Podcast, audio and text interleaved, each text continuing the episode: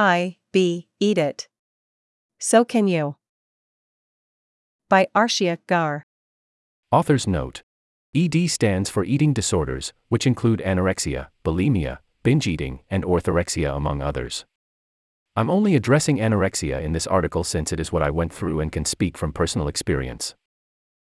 It had been a dream all along. My dream. Not my parents, nor my brothers, nor my teachers. For a decade, I had promised myself to always give a one hundred percent in every endeavor I undertook. And after years of chasing that dream, here I was. September twenty-sixth, twenty twenty-two. Officially, my first day as a Stanford undergrad. At face value, I was just an Indian girl, fitting more the anatomy of an eighth grader than a college student, with her trademark round, black glasses, purchased circa two thousand fourteen, who was as excited to begin this new chapter of life as every other frosh. However, face value is often far from a reliable measure of a subject's true story.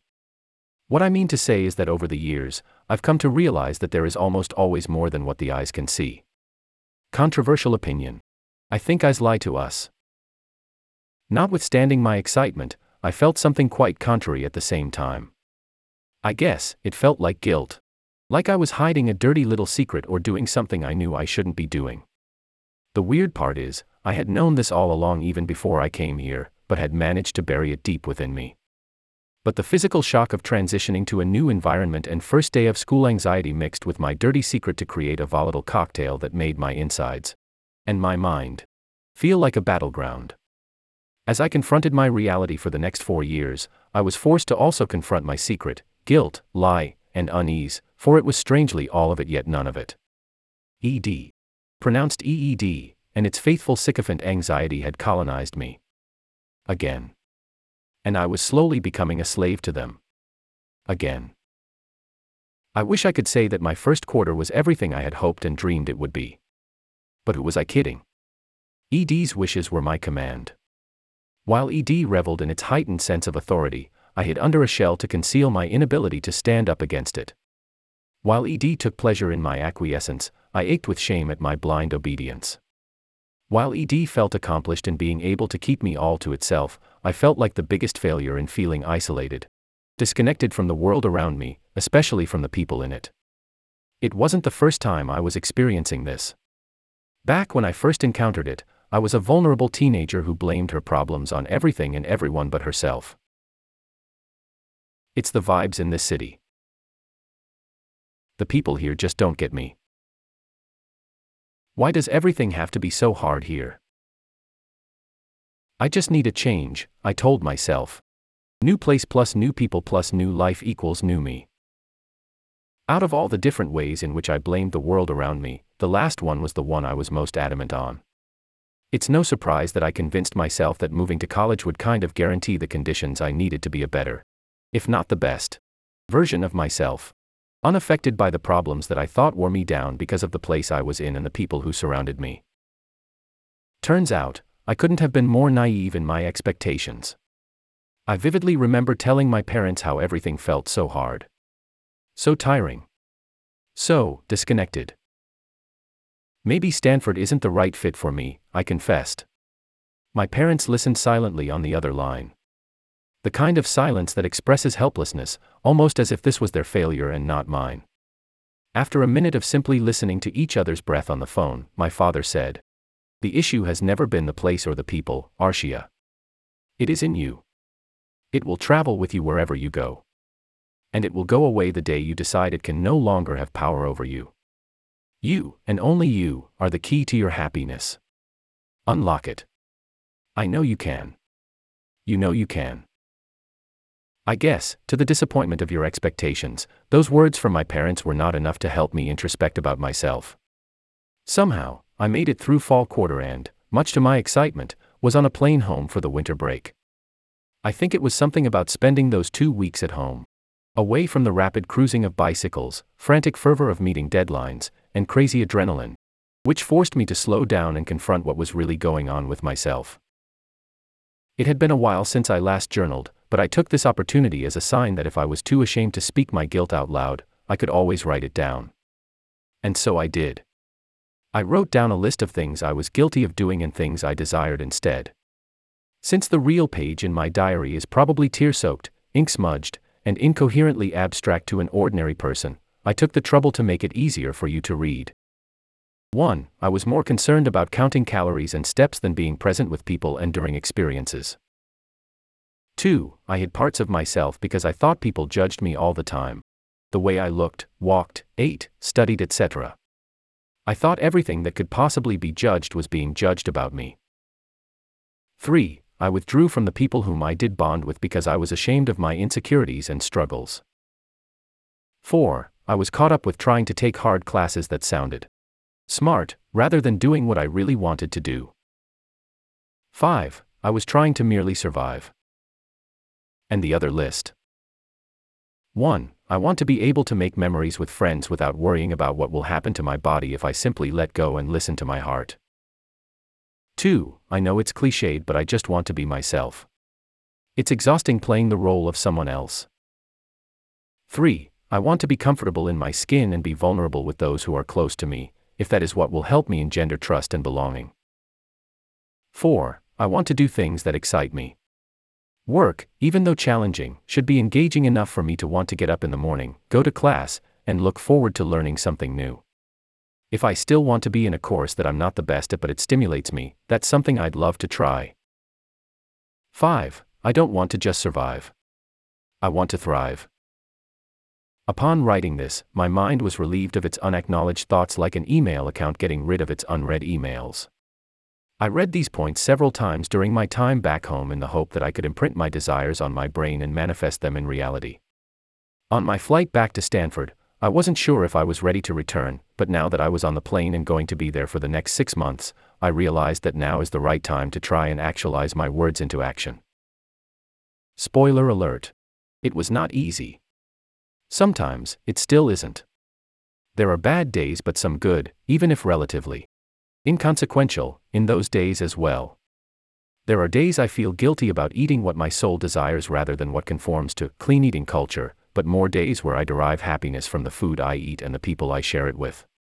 There are bad body image days but more appreciation for how much I am able to achieve with this body. There are days, which feel too hard and too long to continue, but more instances of me finding a reason to go on. Sometimes it's the idea of lying on my bed and watching Netflix, and others, it's just the thought of getting done with the set.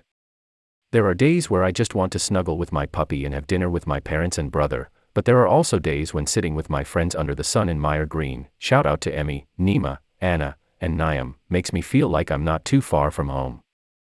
In short, I've come to terms with the fact that I'm probably never going to be perfect at dealing with bad days, body image, homesickness, anxiety. However, that shouldn't stop me from at least trying to aspire for a state that feels comfortable and conducive enough for me to do more than just survive.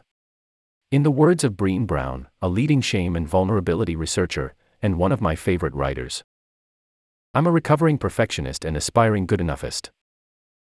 The quote mentioned above is the mantra that has gotten me here today. If you told me that I'd ultimately survive and thrive at the end of my freshman year, I'd probably do a Will Smith on you for cracking a joke that was too close to home.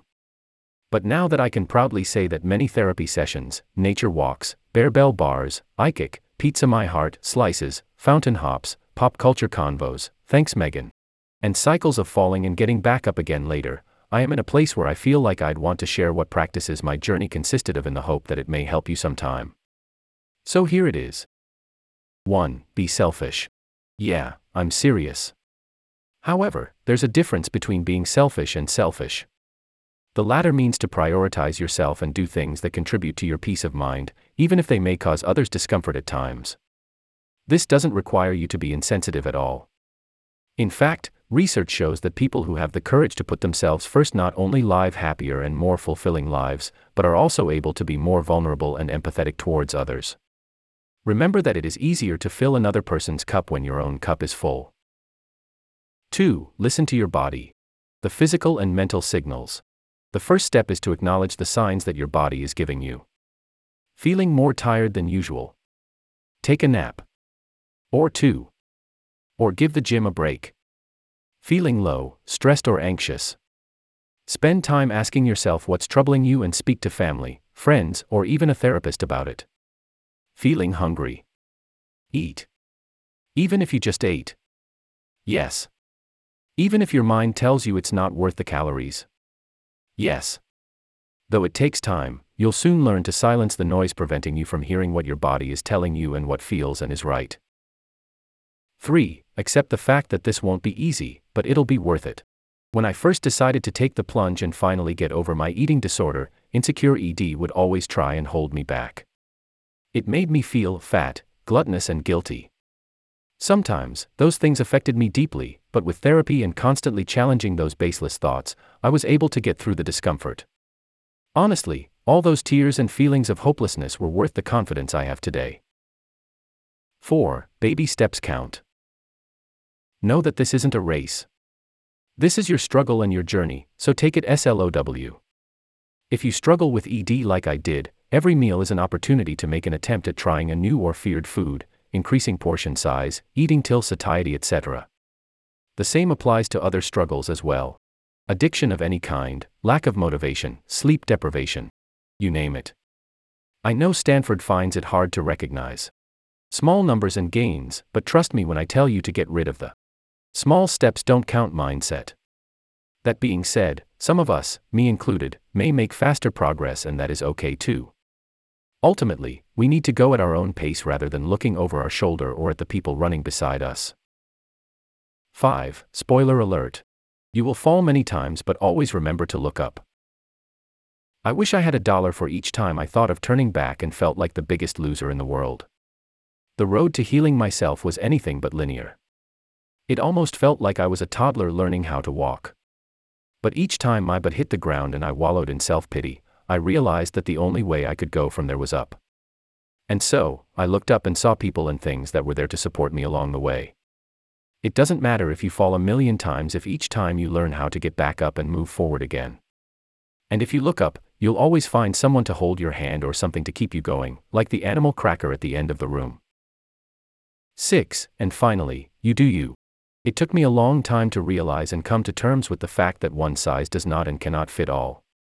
Clothes, diet plans, regimes, schedules, gender, sexuality, et cetera are not meant to fit people. It is we who have the power to choose what works and makes us feel our best. Not for anyone else, but for ourselves.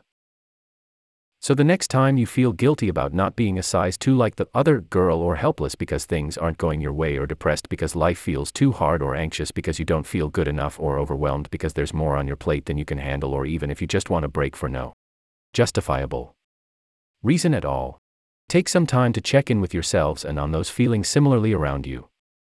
Ultimately, the only person standing between you and your dream life, ideal state, and best, thriving self is yourself. So be kind and true to yourself.